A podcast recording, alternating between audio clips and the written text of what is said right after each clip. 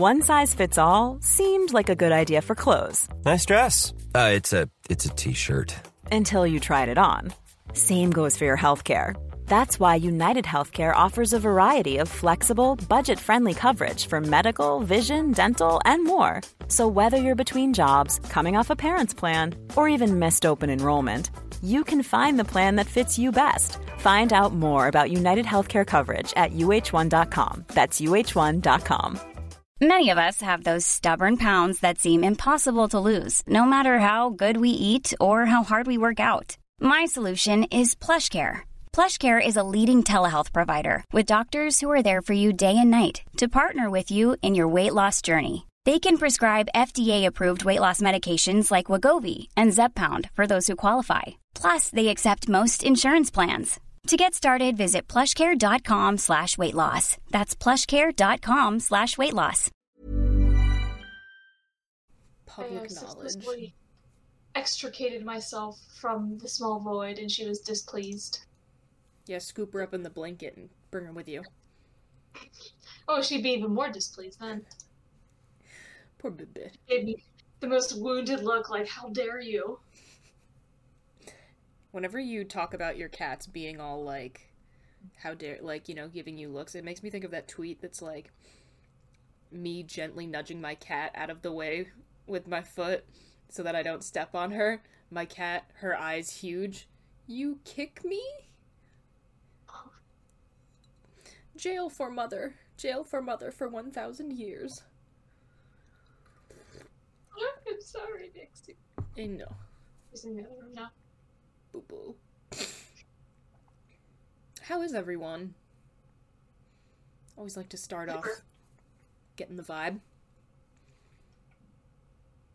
Yeah. Oh, hang on. Oh, we're on the air. I I need to get a drink of something. No, it's it's fine. I just forgot my drink, and I Go for it. and that's okay. I'll be right back.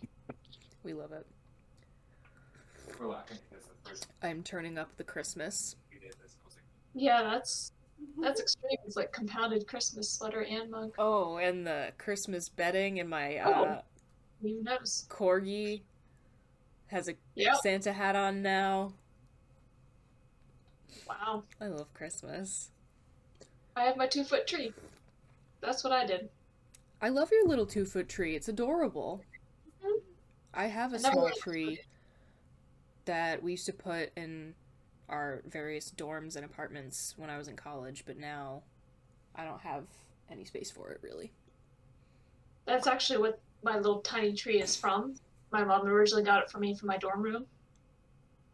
And uh, you know, I suppose I could put it right in the center of my dresser, but there are like things that I need on top of it sometimes. hmm C'est la you can put it on the floor. I always put mine on the floor in college, like it was a full tree. I'll have to link this in the description. There was some post someone made. I can't even remember what site it was on, but it was like I googled college Christmas trees and was not disappointed. And one of them was just like a stolen traffic cone wrapped in tinsel and like a like a little pine tree air freshener tacked to the wall that has presents underneath it. It was beautiful, and the people need to see it. Space saver. Makes sense. yeah, right. Okay, sorry, homies. What's today's beverage? Oh, um, apple juice. Nice. Love some appy juice. Apparently, we have a live studio audience. Oh, yeah. Oh, me. Yeah, Yes. you. I. Wow, it's just not my day today. It happens.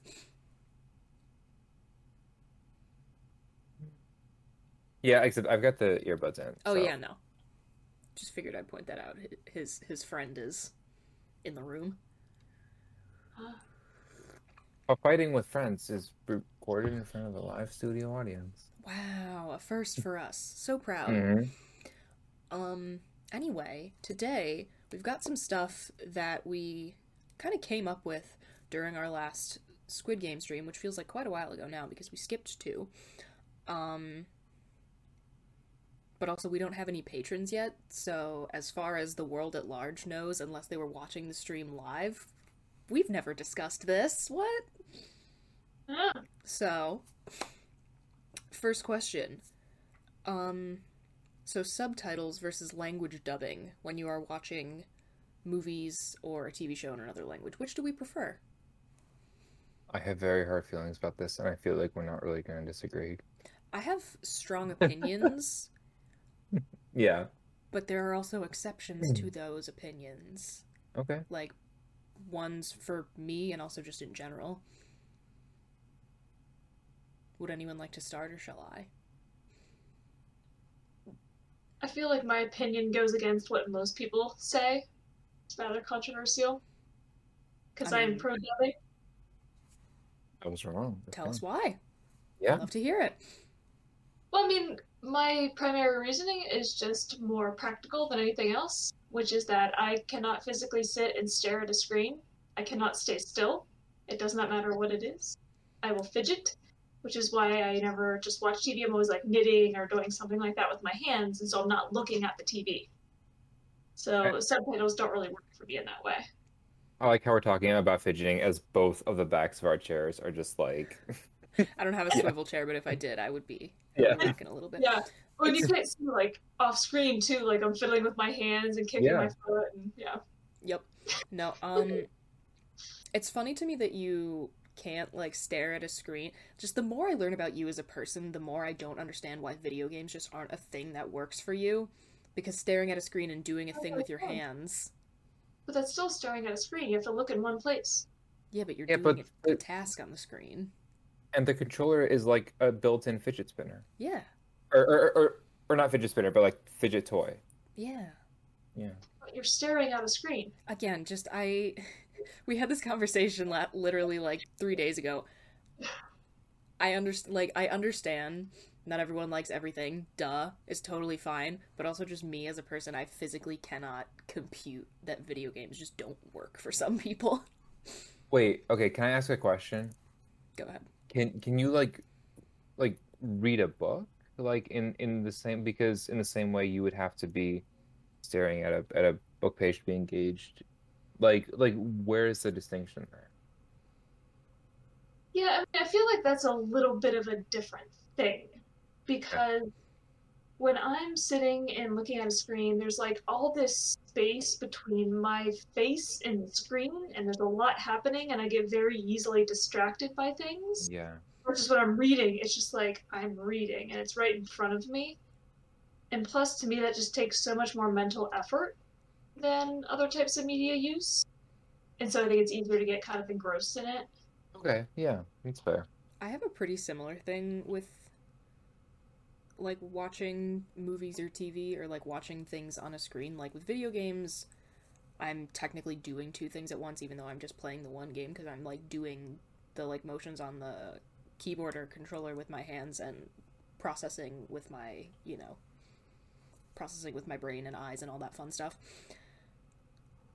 With shows where I'm kind of just like like a show like Schitt's Creek or whatever, where it doesn't like you know, Schitt's Creek versus something like Squid Game that requires like rapt attention. You know, try and like figure it out, pay attention to all these tiny little clues that they're hiding in. Whereas Schitt's Creek's kind of like, oh, it's fun, watch some you know, sitcom hijinks. Like Schitt's Creek is more of a thing where I feel like I need to be like I also need to be doing something but there's definitely like shows and movies and especially if it's a show in another language a show or a movie in another language where i'm like okay i'm going to sit down i'm going to turn the lights off and i'm going to watch this like with rapt attention I think I'm literally physically incapable of that. girl what do you do at the movie theater Oh god, it's Ooh. difficult. it is difficult. I mean, you, you could probably knit while you did that. I've thought about it, but I want to. Well, I usually go like first showing on a weekday, and I pretty much always have an entire row to myself, so I guess I wouldn't distract people. But yeah, I because like there's certain shows where I really want to pay attention, like Doctor Who. That's one show where I'm always like, I don't want to knit. I want to actually be paying attention. do not spoil i'm so far behind so- continue Well, no, but no, I'm just saying. So, like in general, you know, I'll try to do that where I'm like, okay, I'm not going to touch my knitting. I'm just going to look at the screen. I'll get myself a nice beverage, turn off the light, minimize distractions, and then it's five seconds later, I'm on my phone. I'm like, what? When did I pick this up? I don't even know how I did this. It does happen to the best of I us. can't. I can't. And I'm doing a stupid color by number on my phone, like you know, really important stuff. Yeah, I don't know. There's I the mean, same It's one whole of those things where, like, I get it. It's just not always. It's not always the exact same for me. Does the same hold true when there's company? Yeah. Okay. Yep. I mean, yeah, Bridget was just here and I was knitting. Oh, yeah, yeah, no, she, she would know. And I'm also realizing that in the two years that we've been friends, we've never gone to see a movie because we've only been No. actual friends in pandemic times. Yep. Whack. Mm-hmm. Yeah, I do a little better at movies, and I'm not sure why, but it still is really challenging for me where I have to constantly be like, focus, focus, focus. I feel like I especially with legitimately have- going to the movies, like it's a you know, visually it's a you know kind of bigger, like just like a visually larger stimulus, I guess, because it's like ooh, Yeah. lean back, take it all in, Mhm. and also it's usually something like it's 99% of the time unless you're going to like you know a screening of like a classic movie whatever it's something that you haven't seen before so you like have to devote more processing power to like brand new information Yeah, well, I think it's largely the reduction in distractions too, because there's nothing there that you can do. yeah Like, even if I turn off all my lights at home and watch something that I've never seen before, I got, I have thousands of dollars of yarn in my home, and I have cats to pet, and I have, you know, snacks that I can just go get. this is true In the theater, it's like, what are you gonna do? You, you watch. So it's, it's a little easier. Yeah, I get that. I would say that in the case of subtitles versus dubbing, I lean more towards the subtitle side because I think you get a more exact translation than you do with dubbing. However, I am not against dubs whatsoever. Um, I actually really like the um, Miyazaki movies. I really like the English dub versions of those because the like the casts they pick for, you know, all the like all the voice actors they pick are always awesome. And also nostalgia reasons, like the first time I ever saw Spirited Away, which is one of my favorite movies, like it was the English dub. And so like, you know, it, it sounds like my childhood now. And also like I don't like when people are like kind of subtitle purists, like, oh, you're not getting like the same experience or whatever. Because, like, if you have like dyslexia or whatever, subtitles might not be much help to you. I think the reason I generally prefer them sort of has to do with my attention span. I know I will not follow what's going on if I'm not doing nothing else. Like it just it it, makes being on my phone or doing something else really hard. Yeah. Um, and so part of the reason why I, I like them is precisely because it keeps me off my phone and keeps me engaged. That actually Um, is, I like, am almost the exact same way. Like, I find it much easier to just, like, you know, turn off all the lights, sit down, and, like, not move my eyes from the screen when I'm watching um, anything that isn't in English that's uh, subtitled. Because then I have to do two things. I have to read and process that information, and I also have to take in the visuals and the sound. So I find I get less distracted when it's when I'm watching a foreign movie with subtitles. I did successfully watch all of Parasite once, and I was real proud of myself afterward.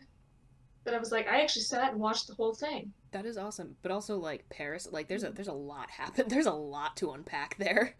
Yeah. But I was pretty proud of that. It was an accomplishment. Great movie. I was so proud of myself. Um, my mom and sister don't like um don't like watching things that are not in English. Don't really like subtitled movies all that much. So 99% of the time, when I want uh, to share with people in my family a subtitled movie that I really love, I have to trick them. Like uh, once I did. Well, actually, the first time.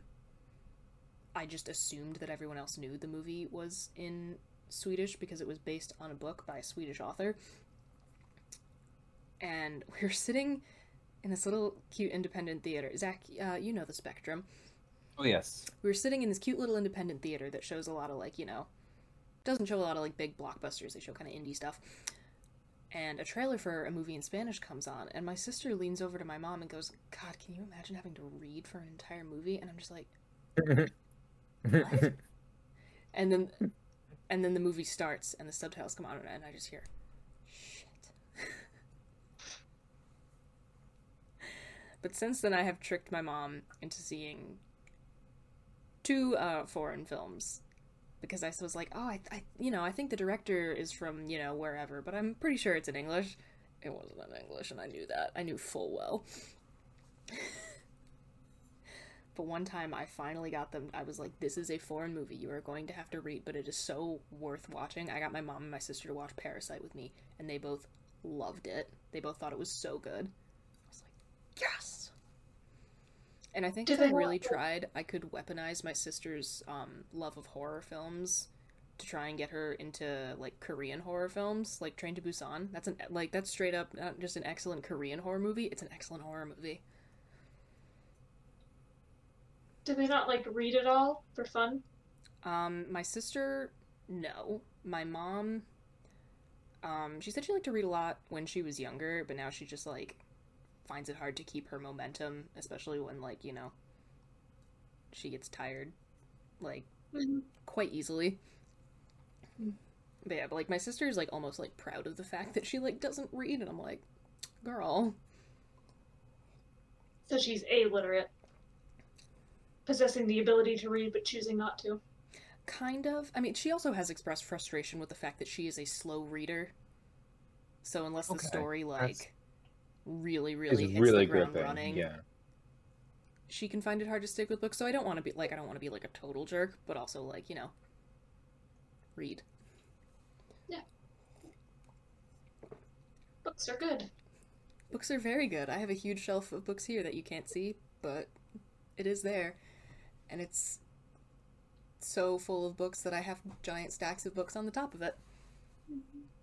Yeah, I've got random stacks of books on my desk and on my nightstands in my bedroom, and I ran out Yep, got my stack of books on my nightstand there. I am endeavoring to actually read A Christmas Carol this December. Makes me feel very I feel very cultured. Reading Dickens. Look at me go. Anyway. Zach, you said you were on pretty much on team subtitle. Yes. Um, I fully understand that there are like practical reasons why you might have to hmm watch something dubbed. I get it. And and and and, and honestly, oftentimes foreign films are so good, it would be better to watch it dubbed than to not watch it at all. Yeah. Um, but in general, if I have the time, um, I well, the other thing is watching something dubbed, it bothers me when like the words don't match the mouth. I have a much easier time And- watching um like the Studio Ghibli English dubs Yeah. cuz it cuz like the animation is like I remember I watched Coco, the Pixar movie. I watched Coco in Spanish because I was cuz I was like like it was a little challenge for myself. I was like, "Oh, I'm like, you know, I'm like high level intermediate Spanish. I want to like take a story that I'm, you know, familiar with and see what I actually get out of it while I'm watching it in Spanish. And the fact that the animation now is so detailed where you can like see like the shape of the word that they are supposed to be saying in English over a Spanish word that does not fit up with like match up with the movement of the character's face whatsoever drove me insane. It doesn't matter if you're not looking at the screen. Look, I don't. Okay, well, The first time, it's so funny. The first time I ever watched something that was an accident. I thought it was in English. I, I, I genuinely did not know it was like a foreign uh, show. Um, it was Fauda, which is like or or Fauda or Fauda. I'm not pronouncing it right, but it's it, the original language is in Hebrew. mhm. Um, and I did not know that. And I guess that my Netflix had like what like had all the shows dubbed just um by default. And for the first couple episodes, I was like, "This is not right. Like, there's something off about this." And that was when I realized, oh, It's supposed to be in Hebrew, not in not in English. Um, and and and once it switched, then everything was just like smooth sailing. Mm-hmm. Yeah, that is one Um, thing that bugs me about that bugs me like me personally about dubs. It's when I can see that they're saying like I can see what they would be Yeah. saying.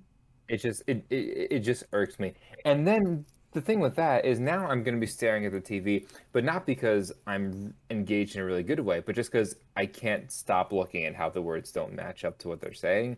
And it's like, okay, if I'm going to be this engaged, I'd rather it be Mhm. like subtitle. Yeah, But yeah. again, Usually prefer subtitles. Miyazaki movies are generally my big exception. Yeah, the not matching doesn't bother me because again, I don't look at the screen, but it can definitely be really Yeah. bad, like just in terms of the voice acting sometimes, which can really ruin it. Because I've definitely, especially some of the shows on Netflix, Oh my some god. of the dubbing is just appalling. Where it's like, do you did you actually hire voice actors, or did you just grab random people from behind the scenes and say, read this page? There Yeah. was this Or they- video, and I'm gonna link this in the description as well, because this has to do with a terrible job of dubbing something.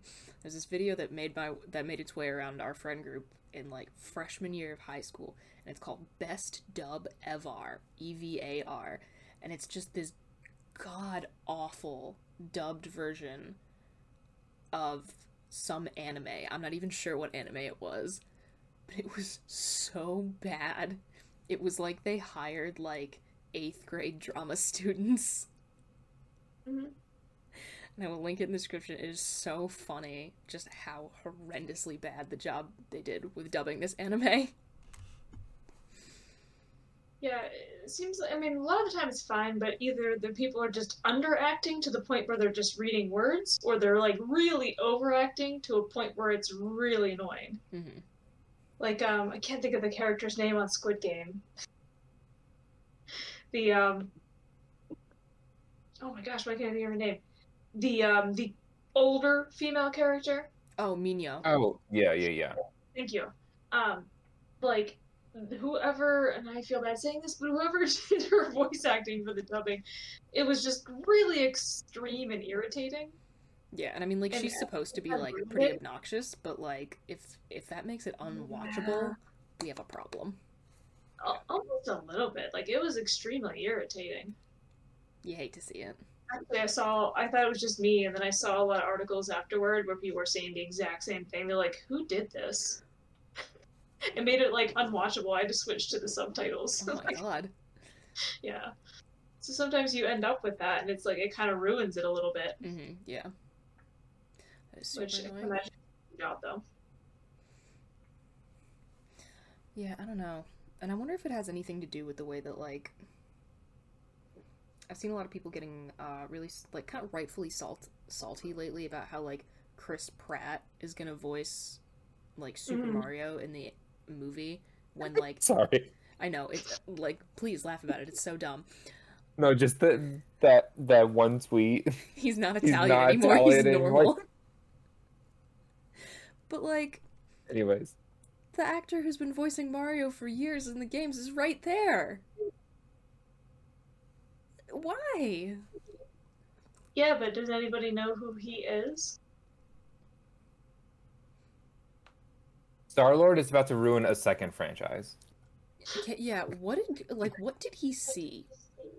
What has Chris Pratt seen some Hollywood executive do that they are giving him all of these franchises to keep him quiet? He is beloved. People love him. Oh, I can't stand him. What is okay? This is a dumb question, but I'm really out of touch with like everything pop culture media. What is the big controversy around him again?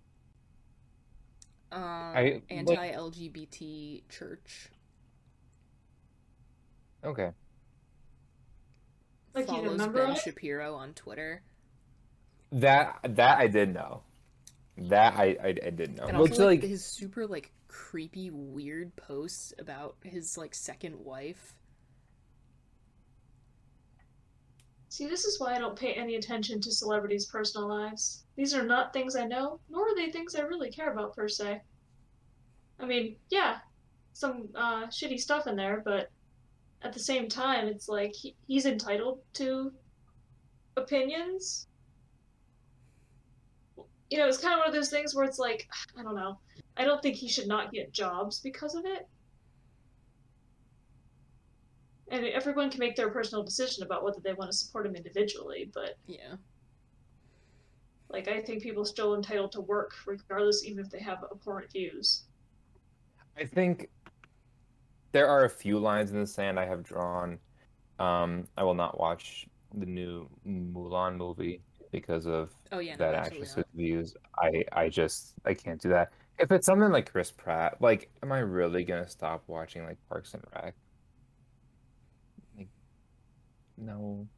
Yeah. It what I would like to do, and then like, well, well, well, because the other thing is one, he's not the only person in those shows. There's a lot of really good actors and This in those shows, and and so like, but if if that's something that is really bothersome to some people, if you find like a secondhand like box set or DVD of whatever it is you want to watch, that the money you know the money does not go to that to that person, and you can enjoy it guilt free.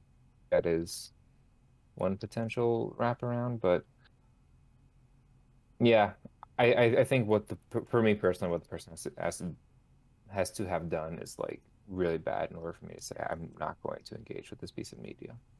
That's fair, yeah. And I don't know. And Chris Pratt just Yeah. like bothers me personally because I don't think he like I don't think he really acts all that much. A lot of his characters kind of seem to be like a slightly different flavor of Chris Pratt. And like, you know, if it's like goofy guy around the office, yeah, it works. But like, do we really need to keep rehashing this in like so many franchises? To be fair, that is the same is true for Robert Downey Jr. and I will love him forever. The same is uh, very true of Robert Downey Jr. and I Yeah. love that man so much. Yeah, like like all of his character, like like he doesn't play his characters like Iron Man plays Robert Downey Jr. Yeah. For being honest. So like, I yeah, I, don't enjoy know. Chris something Pratt. about something about Chris Pratt just rubs me the wrong way. I like him because I know him from Parks and Rec originally, and so he that's the character he is to me. And know no, Yeah. knowing nothing about his personal life, you know, it's like yeah, I, I enjoy the show. I enjoy and I enjoy the Guardians movies personally. And I, I didn't think that those movies were bad. I was just mad that he's kind of the reason my favorite Marvel superhero is dead. But you don't to hash that. Oh, I see. I see. Yeah, yeah. Yeah, it's it's a complicated thing. Like I've actually had this conversation quite a t- few times with a friend of mine about like Joss Whedon stuff. That like she and I both grew up loving Buffy the Vampire Slayer and Angel, and then it turned out he was like a douchebag of the highest order. And it's like, what do you do with that? It's been such a part of our lives. Yeah. Like, well, yeah, but you know, like Zach said, that's the big part of it is he's not. Yeah, it was originally his conception, but he's not the only one who worked on it right? Hundreds and hundreds of actors and production assistants and writers and all this stuff. And, you know, you can support them. Mm-hmm. And I think at a certain point, even though somebody created something, it becomes such a part of culture that it ceases to belong to them. Yes, I think that like the prime example of that is like Harry Potter. Like I will forever love that whole story. That was such a big part of my childhood. It's just been so influential to me. And then J.K. Rowling turned out to be like something of a terrible person.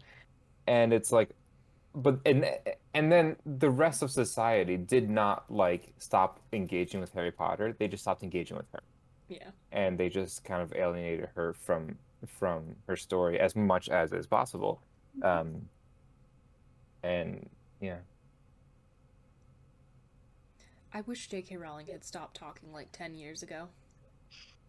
i had so much i i really admired her she was all like trump is terrible and i was like yeah he is and like you're so cool and then And then, and and and then she tweeted like and oh. then she tweeted more.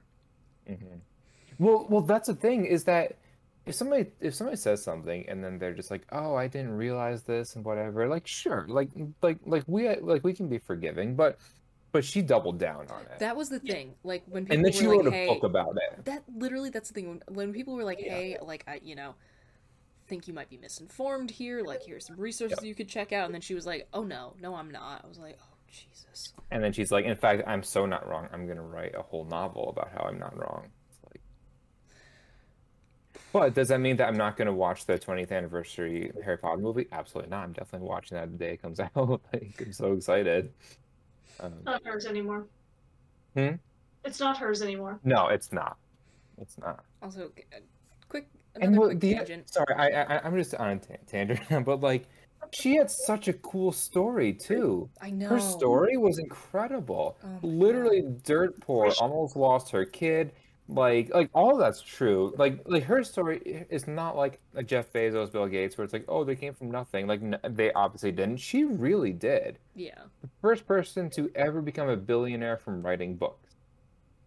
Like, such an like That's impressive. such an inspiring story. Anyways, that is Yeah. my my tangent. Yeah, no, I get that. I have such complicated feelings about Harry Potter now. Yeah. And just the nostalgia that I get from watching the first movie. Oh my god. Incomparable. Hot take that the first Harry Potter movie should be a should be a Christmas movie. It has It that is. vibe. It really does. It really does have that vibe. Like, it definitely counts. also, Red Hot Take the first Harry Potter movie is the best Harry Potter movie. Interesting. That that ooh, future episodes we should rank Harry Potter. Heck yeah, we can Movie. totally do that. All of them. It's been a while for some of them. I, I haven't seen any in forever, but I just love yeah, it's them been so a red hot minute for me as well. Um, I was actually thinking that would be a good, not that, an idea I have in my head that I haven't said out loud yet, would be a good thought for a closer to Christmas episode, picking a few movies that may or may not be Christmas movies and then arguing about whether they are. Ooh, hell yeah. Yeah. I'll have to look at the. I gotta look at the schedule and see which episode is gonna be releasing closest to Christmas, because we can totally make like an extra long Christmas special where we like talk about a bunch of like vaguely holiday related things. That'll be so fun. Like Die Hard, that's the big one. If people always argue. Mhm. I, I like to argue about Love Actually, and uh, everyone disagrees with me on that one. So I'm very excited to hear your reasons. We will. So there you go. It was a fun little taste of things to come, friends. here's my Um, reason. It just feels like it. It isn't. Okay, but yeah, the thing I was saying, it um, the thing that got us here was that like how like actual like voice actors are kind of picked over in favor of like big names. Mhm. Just a thing I've noticed that's bothering me a lot. Well, I mean, Yeah, I don't disagree. something I teach in some of my classes. You know, that idea of the logic of safety. I wrote a paper about that. Yeah. It's so expensive to make that stuff, and it has such a high failure rate.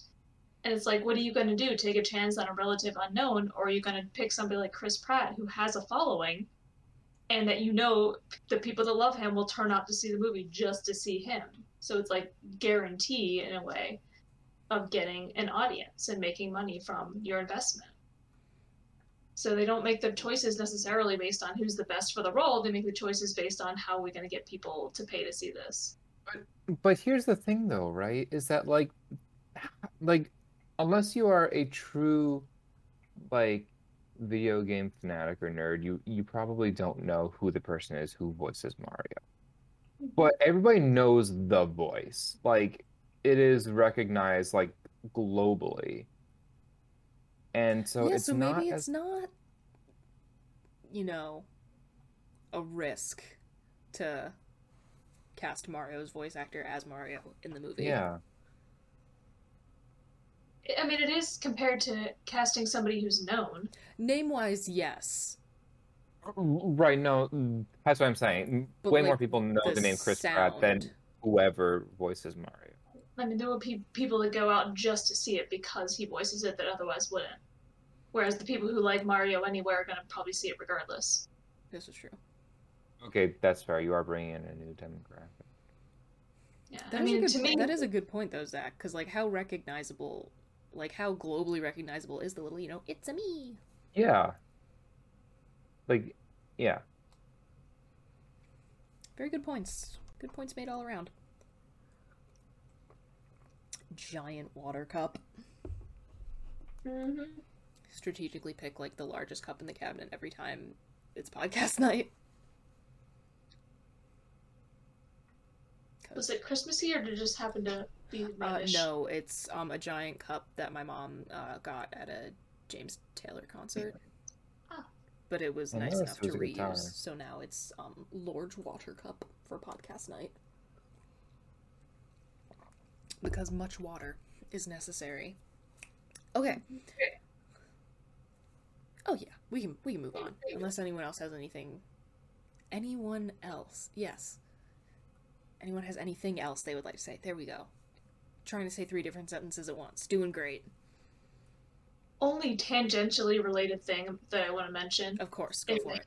this, this seems to be a trend recently of movies or TV shows that are in English, but then there's somebody in it speaking another language, but then they don't provide subtitles. Yeah, they just caption it like speaking Spanish. I'm like, thank you, so helpful. that has been happening more and more lately. And it's one thing if it's like a single sentence and they explain. I've been watching things where they'll have like a whole conversation with no captioning whatsoever. And then I'm like, Why? are you not going to tell me? And so I put on the subtitles and it just says, yeah, like speaking Spanish or whatever. Is the audience supposed to know what they're saying though? Not that I'm aware. Because that would be the flip side, right? If if you are trying to convey to your viewer that hey, something important's happening, and I'm not yet telling you what it is, you might be Oh, able to jump actually- around that way.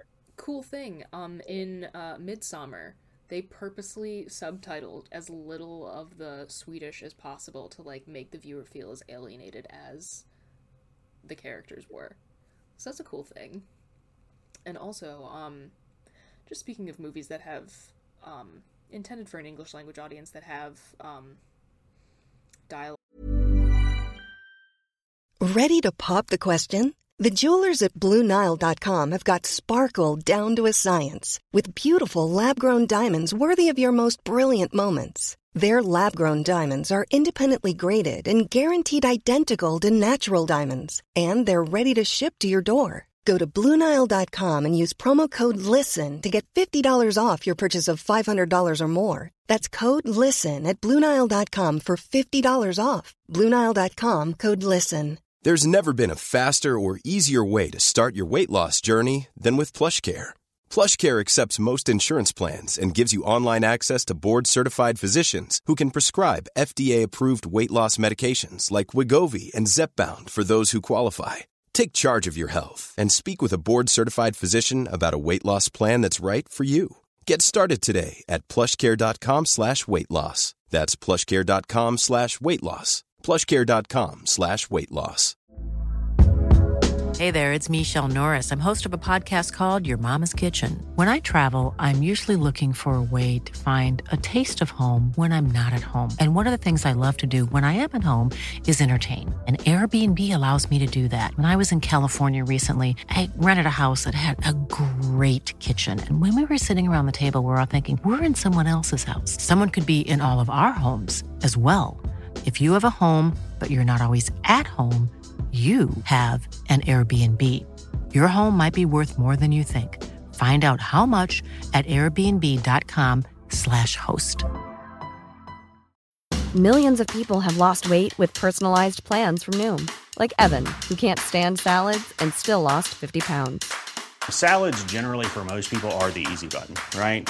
For me, that wasn't an option. I never really was a salad guy. That's just not who I am. But Noom worked for me. Get your personalized plan today at Noom.com. Real Noom user compensated to provide their story. In four weeks, the typical Noom user can expect to lose one to two pounds per week. Individual results may vary. in other languages that isn't subtitled. Isle of Dogs just did such an incredible job of like not needing subtitles, but having characters have full, like, five minute conversations in Japanese and have you still get every single point that you need to know from the scene. Just beautiful. Mm-hmm. Huge fan of the screenwriting there. Mm-hmm. Anyway, would we like to move on, friends? Okay, so the next thing, which we also talked about on the last stream, um, is it better to watch a show week to week or to binge an entire season in one sitting. And I have strong feelings about both, both positive and negative. Hmm. Yeah, I'd agree with that. Would anyone like to start?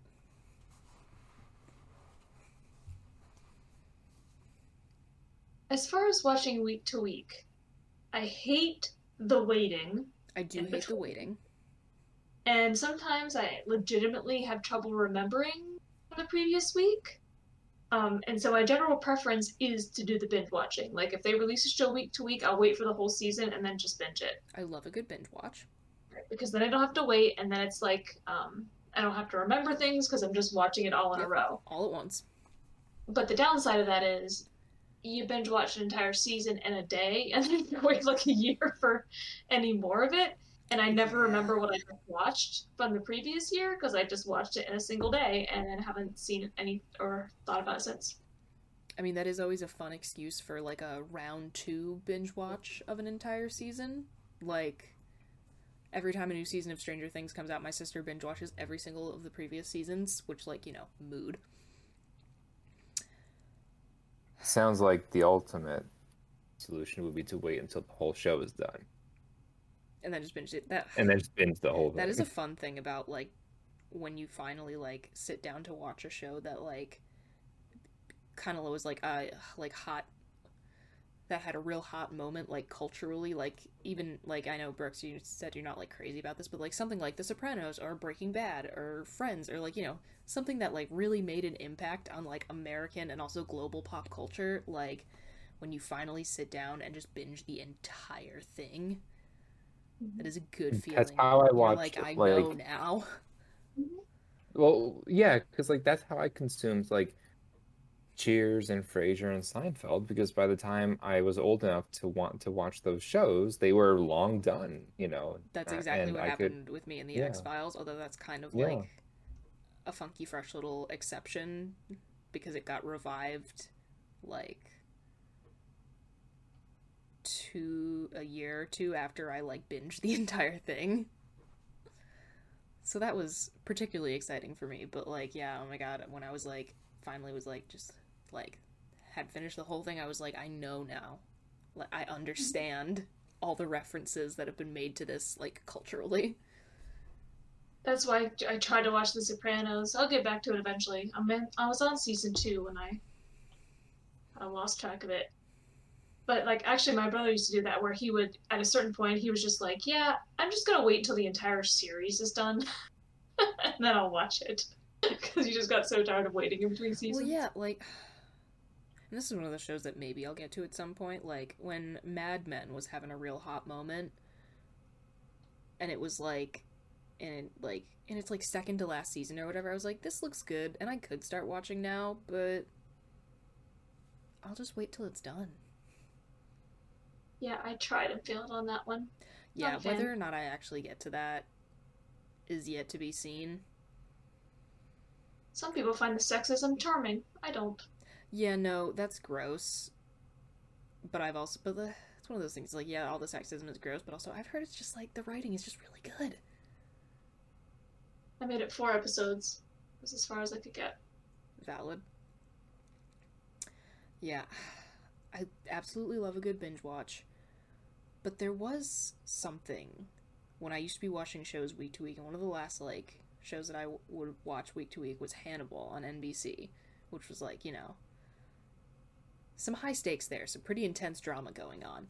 And I had friends in high school that also watched it, and we would come in like you know the day after a new episode had aired the previous night and you would see your friend and I would like see one of my friends down the hallway and we would just give each other the look like are you ready to unpack this shit? I miss that so much. It made going to school, it made going to high school just a little bit fun that day. It really does depend on the show. Um, like I feel like shows on streaming services like Netflix are sort of more designed to be bingey. This because like if, if you're talking about a show like Hannibal or something like that that was on broadcast television, like that's something that's kind of like broken up with commercials. It's designed to be watched week to week. It's got a different structure to it. And so I think with something like Netflix, it's really hard not to binge watch them because not only is it sort of like designed to flow from episode to episode because they release them all at once, but it also automatically plays the next one. this is true. Actually, question um, an actor will to not watch it. for you as a person who was um alive and has actual functioning memories of the 90s. I know you were not the target audience for Twin Peaks when it was airing. However, were there fewer commercial breaks? Because when I watch Twin Peaks, I'm like I don't I don't see where one would chop this. Like I can think of like maybe one spot like per episode. Yeah. I mean, like any other show that was on broadcast TV. That's insane to me.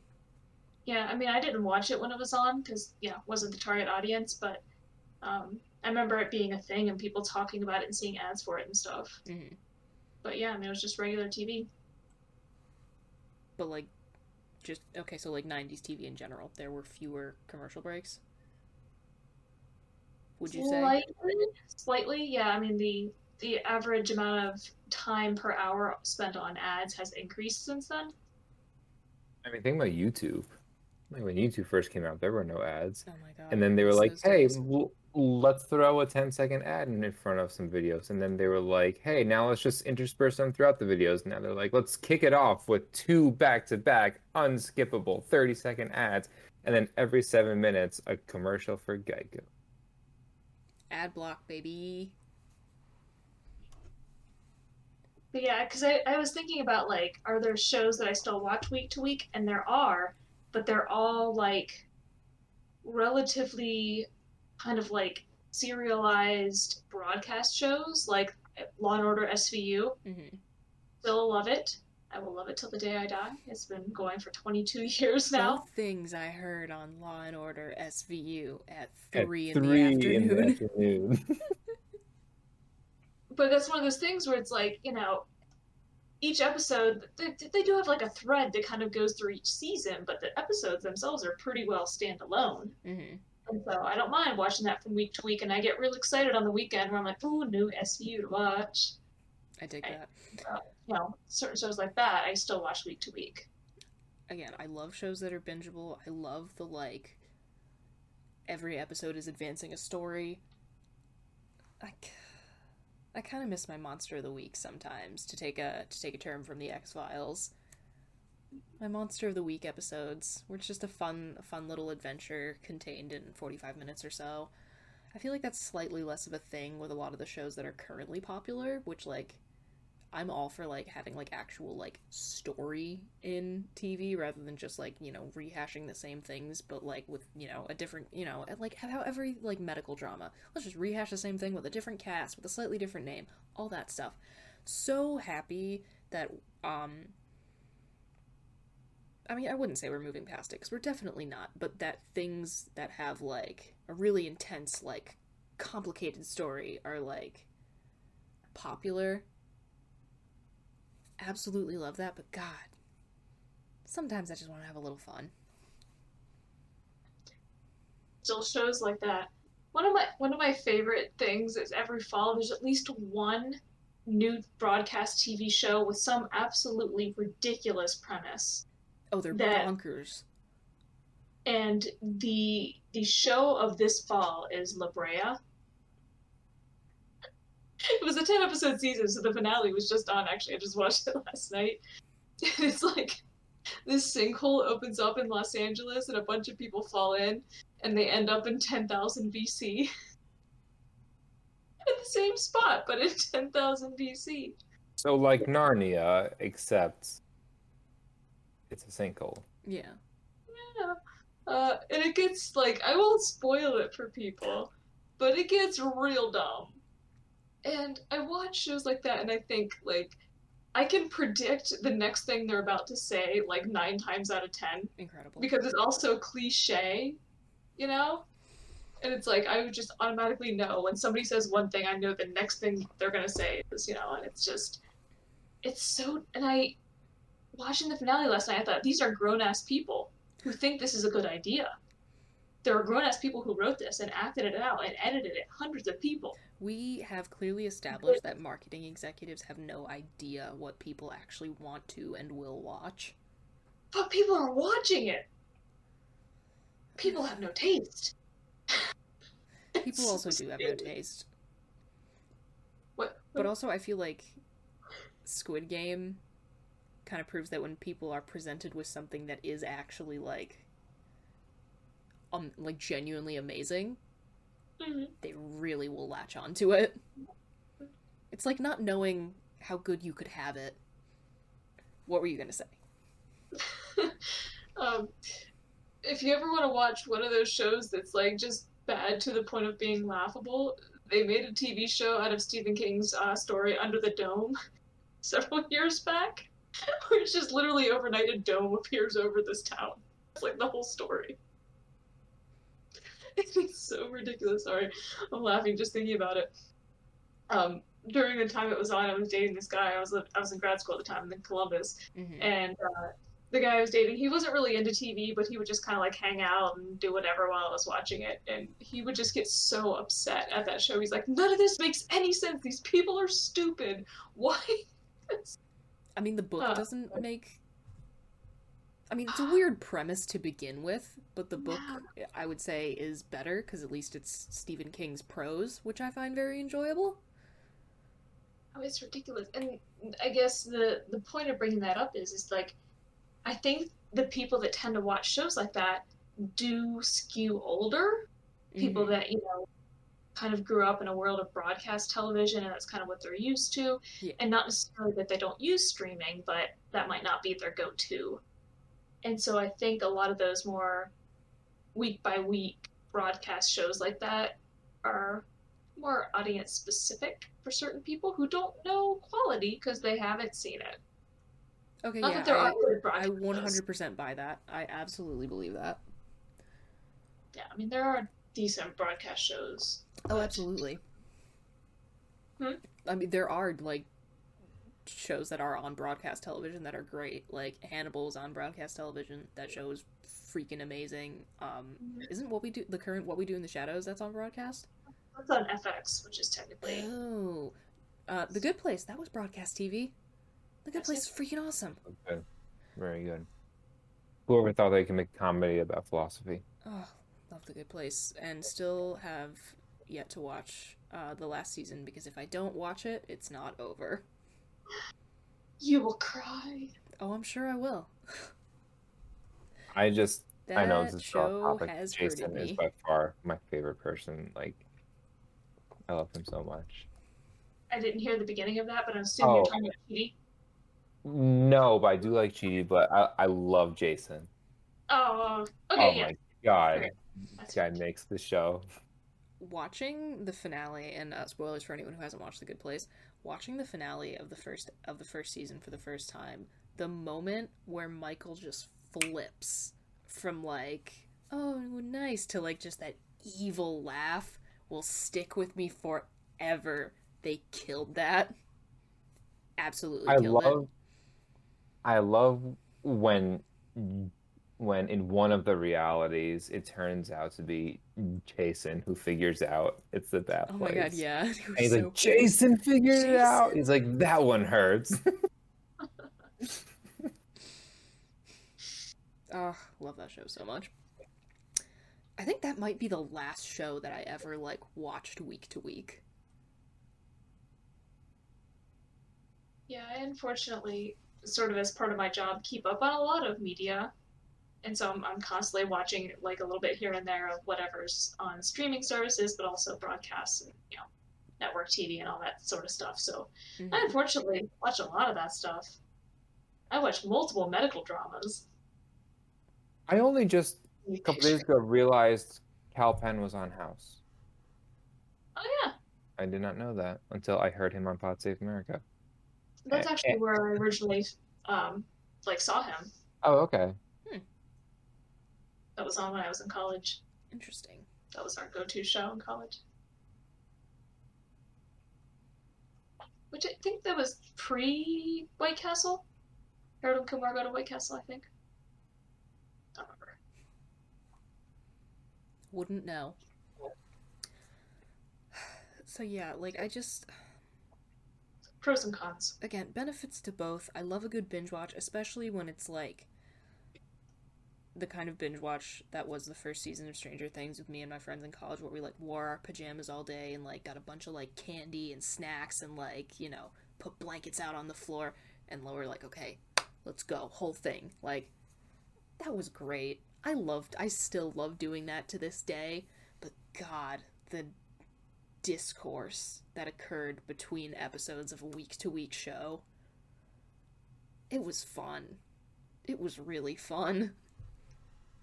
We tried to do a solid binge watching day. It didn't work. I know. We did a really bad job of that. We need we didn't plan very well. We didn't we didn't set a strong enough intention that day. Yeah. I mean, and that stupid thing is like, oh yeah, we're gonna binge watch the entire season of Great British Baking Show, and then cut to me on the Wikipedia page trying to remember which hosts were on which years, and then reading the one. Oops. So I know who wins, and we were only on like episode three. I, I physically threw my phone from me.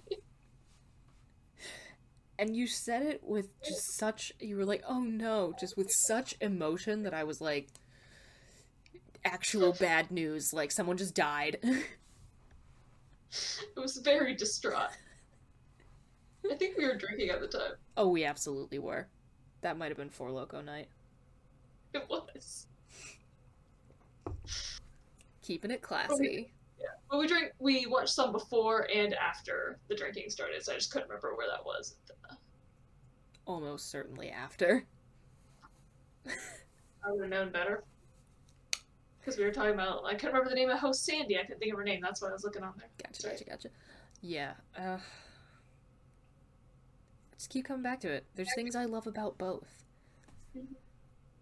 And I do very much miss the like freaking out with your squad in between episodes. That was that's really fun. Which again, next show that we like talk about on stream, we have to make a pact to do it one episode per week. You know, and that's actually how you and I first started talking, Bridget, outside of the the official capacity. Oh yeah, when the X Files was still at, like was still like publicly airing. Yeah. Yeah, we would come talk about X Files Oh, each week. good stuff. Love that show. Even though um the last season sucked. But I really think it just depends on the show Yeah. and it depends on what you're what vibe you're going for. Yeah, Right, no, I I do love the good and again the, like the snow day binge watch where it's like, you know, it's raining outside, it's snowing outside, it's cold, everyone, pajamas, blankets, snacks, tea, hot chocolate, let's go. We're not gonna Mhm. move from this spot for ten hours. It's gonna be great. It's a lovely time. It's a lovely, Also, lovely time. sometimes sometimes it's necessary. Like if there's a big show where it's in the last season and you want to watch with everybody, you gotta binge watch to catch up. Oh, absolutely. Sometimes it's necessary. And, espe- And like when you're having like your big like especially like season drops on Netflix and something like Stranger Things for example, like you make plans to stay in and watch that entire show as soon as it airs. I had um, a similar thing where I was like, okay, the show is still on. I'm I'm gonna binge it and catch up with like the rest of the world, and it was House of Cards, and I was like, all right, I'm Oh my God, wait, like, yeah, you like, mentioned this. like like let's go, let's do this, and then almost done with you know season five or whatever, or, or well, I I don't even remember the timeline, but then one, Kevin Spacey's whole thing breaks, and then season six is downright awful, and I was like, like don't get me wrong, I'm still glad I watched it. It's one of my favorite shows, but also I like rushed through it. Mm, tragic. So yeah. Yeah. I'm sure lost too. That's another one of those shows where it's like it was everyone absolutely loved it until the last season, and I'm just like, I don't think I can do that. I don't think I'm gonna get myself attached to characters for however many seasons when I know the ending's gonna suck. Yeah. Designated Survivor had similar vibes, although it, no, Designated Survivor was kind of like in reverse, where the first season was good, and then the next two were just like pretty lukewarm. Yeah, that's one of the reasons that I'm never gonna watch Game of Thrones. Also, Designated Survivor is where I first saw Kal Penn. Wow. Like I don't I don't care how good Game of Thrones is, knowing that the ending was that bad. I think people exaggerate. I, I have not just not yet seen it. it, but I still plan on watching it. The final season was rushed for sure. Like they it, they definitely should have had more episodes because otherwise it just seemed like they were trying to cram too much in, which made it seem a little like mm, it doesn't really flow well or make sense. But Mhm. uh, the way I describe it is the end wasn't necessarily satisfying, but it was logical and it made sense. So take that for what you will. I get that, but also that many seasons and not have a satisfying ending? No, thank you. There's there's short seasons. Baby seasons. I also just didn't love the books all that much. I tried reading some of them, and I just I just didn't vibe didn't vibe with it for whatever reason. Impressed, incredibly impressed with it as an exercise in like world building, like He Like, god goddamn, but not for moi. Okay, so this is one. Uh, the next question I have, unless we have anything more to say about um, TV in general, honestly, at this point. Um, next thing I Did- have. Did you add this like right before we started? Yes, I did. I was gonna say because I was looking at the document like like 10, 15 minutes I swear before we started, and then I sat down. I was like, wait a minute. Because I came up with it and I was like, ooh, this is good. I lose my Um, mind. How do we feel about movies releasing simultaneously in theaters and on streaming services, like on the same day? Convenient. You're right, and I think it's great for accessibility. However, I personally just I, do, I don't want to see like the death of the movie theater as an industry. That's going to make me so sad. I don't want it. I love going to the movies. Well, I mean, if it happens, I don't think it's the simultaneous release that's doing it. I mean, they've been on that decline for quite a while. I know they have and I hate it so much. I love going to the movies. Yeah, I, I definitely do too. Um, but the thing I like about the simultaneous release is that there are certain movies that are just going to be better in a theater, and I don't care if they're being released on streaming. I'm going to go to the theater regardless. Dune. But then there are other movies where it's like, you know, I would like to see that, but it's not worth going to a theater for. And then I get to just sit and watch it. And it's it's delightful. Okay, yeah, point taken. And again, from an accessibility standpoint, freaking awesome. I just, uh, I just love going to the movies so much. I think It's what's so going to be interesting is to see if we end up in something resembling a post-pandemic world, if they'll keep doing this, or if they'll shift back to the old model. I mean, because the the point was, you know, people can't go to the theaters. Um, I mean, I have a feeling it's going to stay like that, but it's possible that they might shift back to the older model because it did make them more money. Yeah, but I don't think there's any way that the the big streaming giants are going to give up that Yeah, massive source actually, when of you put it like revenue that. easily. Not without a fight, at least. Yeah. Well, I mean, but they they might not necessarily have a choice in the matter if it's the the film companies. Sure, no, but but if they're negotiating with the film companies and they can offer them more and make and make releasing to them simultaneously appetizing, I I, I think that they're going to go to pretty great lengths to try to keep that that door open. Yeah. Although I wonder if they are making a decent amount of money from showing in theaters, if they're going to try to balance that though. Like they are afraid of theaters dying, and so do they need to shift back? I don't actually know how much money they make. from No idea. Yeah. I showings in theaters. idea. I mean, but they make a huge deal out of box office revenue, so I mean that's where they make a huge chunk of their money. They don't. God, seeing Dune in the- it just Dune in theaters. God, it was so good. God, I loved it. Giant screen. Everything's so big. Everything's so loud. It was lovely. Brooks Madeira, I think you're frozen there. There she is. She back. My computer blue screened, and then it was like, "We encountered an error and need to restart." Okay. So it just restarted itself. Um, that was concerning. Cool. The use of the sad face uh, emoticon did not help. it just had a big sad face on it. Okay. Uh, what were you saying? I believe you got interrupted, or someone did. Probably. Because I looked over and I saw the blue screen and said, uh "Oh," but I was in mid sentence when I said that. But I don't I feel like we were talking about how we didn't know what portion of revenue for film companies came from streaming services and cinema. Oh yeah, and then I said Dune Or something like awesome that. in, in yes, and then Clark talked about Dune.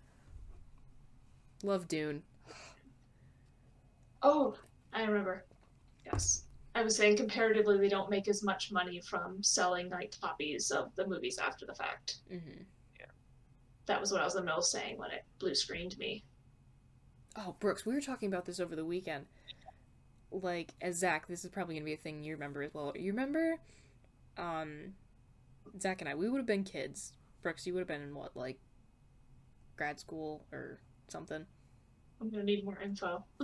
But like back before movies like released on like DVD as quickly as they do now.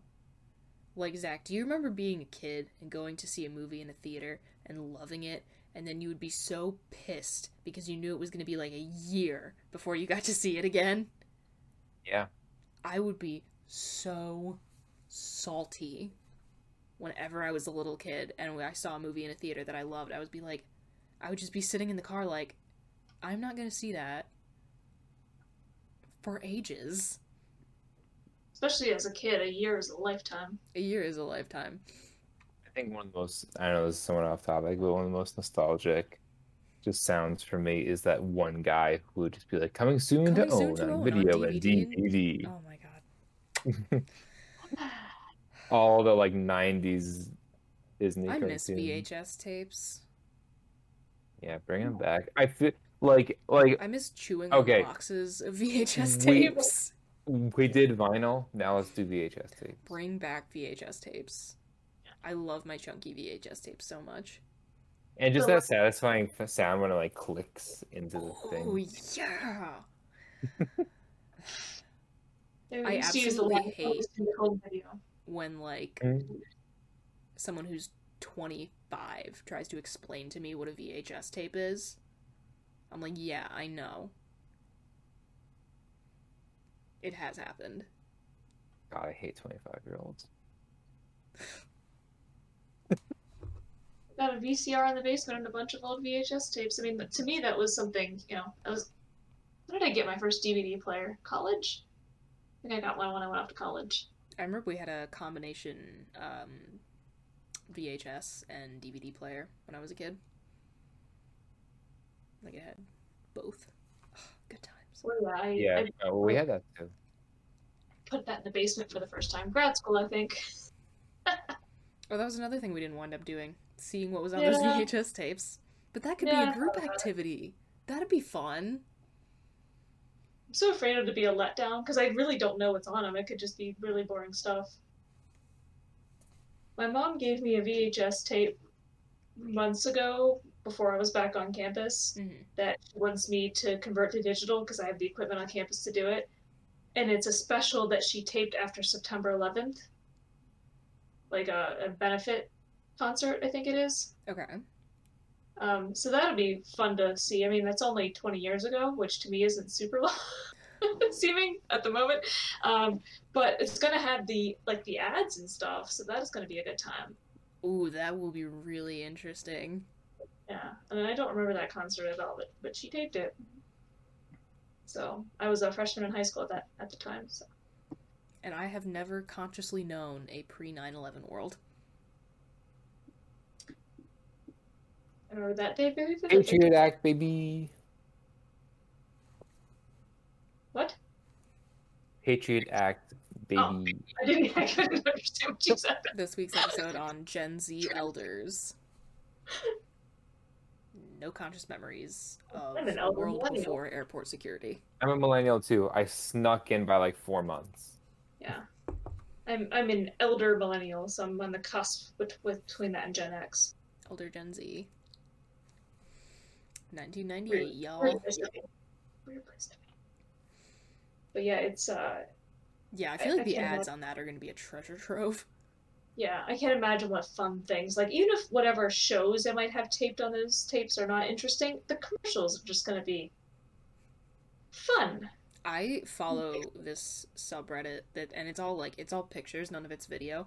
Well, actually, ah, some of it might be, but it's all just like vintage advertising, and a lot of it's like old advertising from magazines. It's nuts to me how like the old like full page ads for just like pretty much anything. Like there used to be so much text on them. Like there was so much right, and like I feel like advertising, like visual advertising, like print has shifted more towards like ooh just a quick like punchy image that like that'll just stick in your mind. No, nothing complicated. There was so much writing on everything. I kind of love it. The creative revolution in advertising started in the 1960s.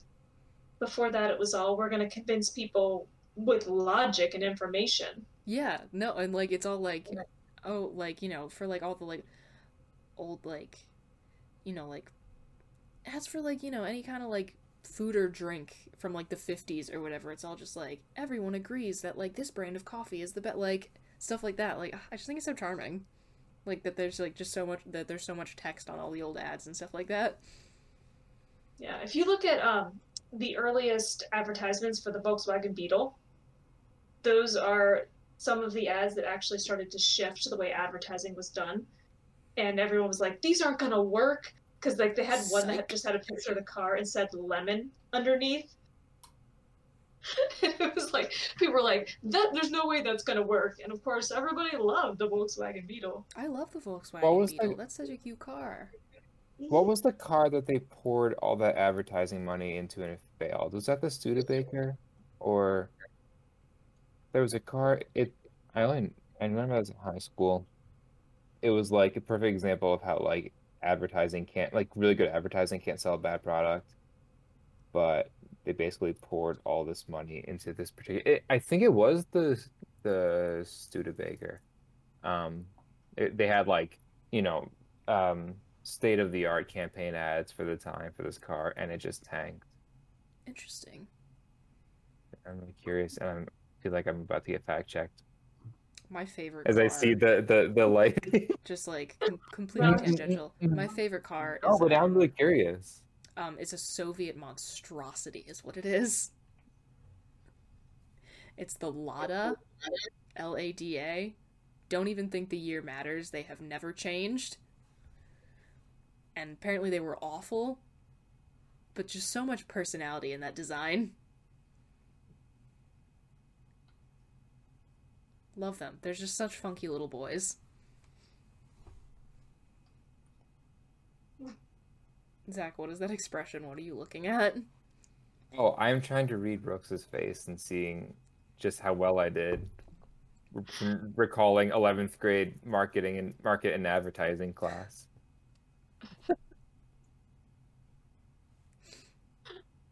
Oh, because the o- the only other thing I remember about the Studebaker is that it was the first car that Jimmy Carter owned. Interesting. So like an old car. Yeah, that is an old boy.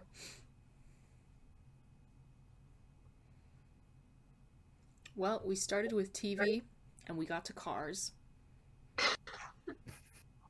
I think we did good. Yeah. I think we did good, Media. folks. advertising. Yeah, there we go. And it- yeah. Um, do would we like to rank um the states of New England, or would we like to save that for another episode? Because we have been going for over an hour. I wouldn't mind saving that. Yes, I was also gonna say save, but then it, you, you spoiled it. Now people know we're gonna do that. Well, now they have a reason to come back. Fun taste of things There you to come. go. We're gonna tell you how the states of New England stack up, according to us. Which The experts. The yeah, the experts. sure. That'll be I've great. driven through most of them. I have been yeah, I've been to or driven through most of them. So I As of this past spring, I've been to all of them. I don't think I'd been to Maine prior to then, but Oh, actually, yeah, I think I have been to all of them. Okay, so maybe I'm not as unqualified as I initially thought I was. I actually probably technically been to all of them too. I'd have to look to remind myself. Well, then there we go. Maybe we do actually like. Maybe our opinions do hold just a teensy bit of weight. Although hot take, Vermont and New Hampshire interchangeable. See, Interesting. here's the thing. Here's the thing. We're saving this. I- We are saving this. Mm, yeah, I know. We we can't jump into it, but like, Threw it in a bomb. now grenade, you don't have run. now you have to come back next week. Find out what these hot takes are. All right. We'll see y'all again next Friday. Adios, everybody. Bye. This week's episode of the Fighting with Friends podcast was hosted by Bridget Kelly, Zach Calderon, and Dr. Sarah Brooks. You can find other episodes of the podcast on YouTube, iTunes, Spotify, or your other favorite listening platform. Follow us on Twitter at Bridget Kelly98, at Zach Calderon, and at Ann Sarah Said. Rate and review us on your podcatcher of choice. Like, comment, and subscribe to us on YouTube. Follow us on Twitch and join our Discord community using the links in the description. You can also help support us via the ACAST supporter feature or consider donating to our Patreon. Thanks for listening. Mom deserves the best, and there's no better place to shop for Mother's Day than Whole Foods Market. They're your destination for unbeatable savings, from premium gifts to show-stopping flowers and irresistible desserts. Start by saving 33% with Prime on all body care and candles. Then get a 15-stem bunch of tulips for just $9.99 each with Prime. Round out Mom's menu with festive rosé, irresistible berry chantilly cake, and more special treats. Come celebrate Mother's Day at Whole Foods Market. Even when we're on a budget, we still deserve nice things. Quince is a place to scoop up stunning high-end goods for 50 to 80% less than similar brands. They have buttery soft cashmere sweaters starting at $50, luxurious Italian leather bags, and so much more. Plus, Quince only works with factories that use safe, ethical, and responsible manufacturing. Get the high-end goods you'll love without the high price tag with Quince. Go to quince.com/style for free shipping and 365-day returns.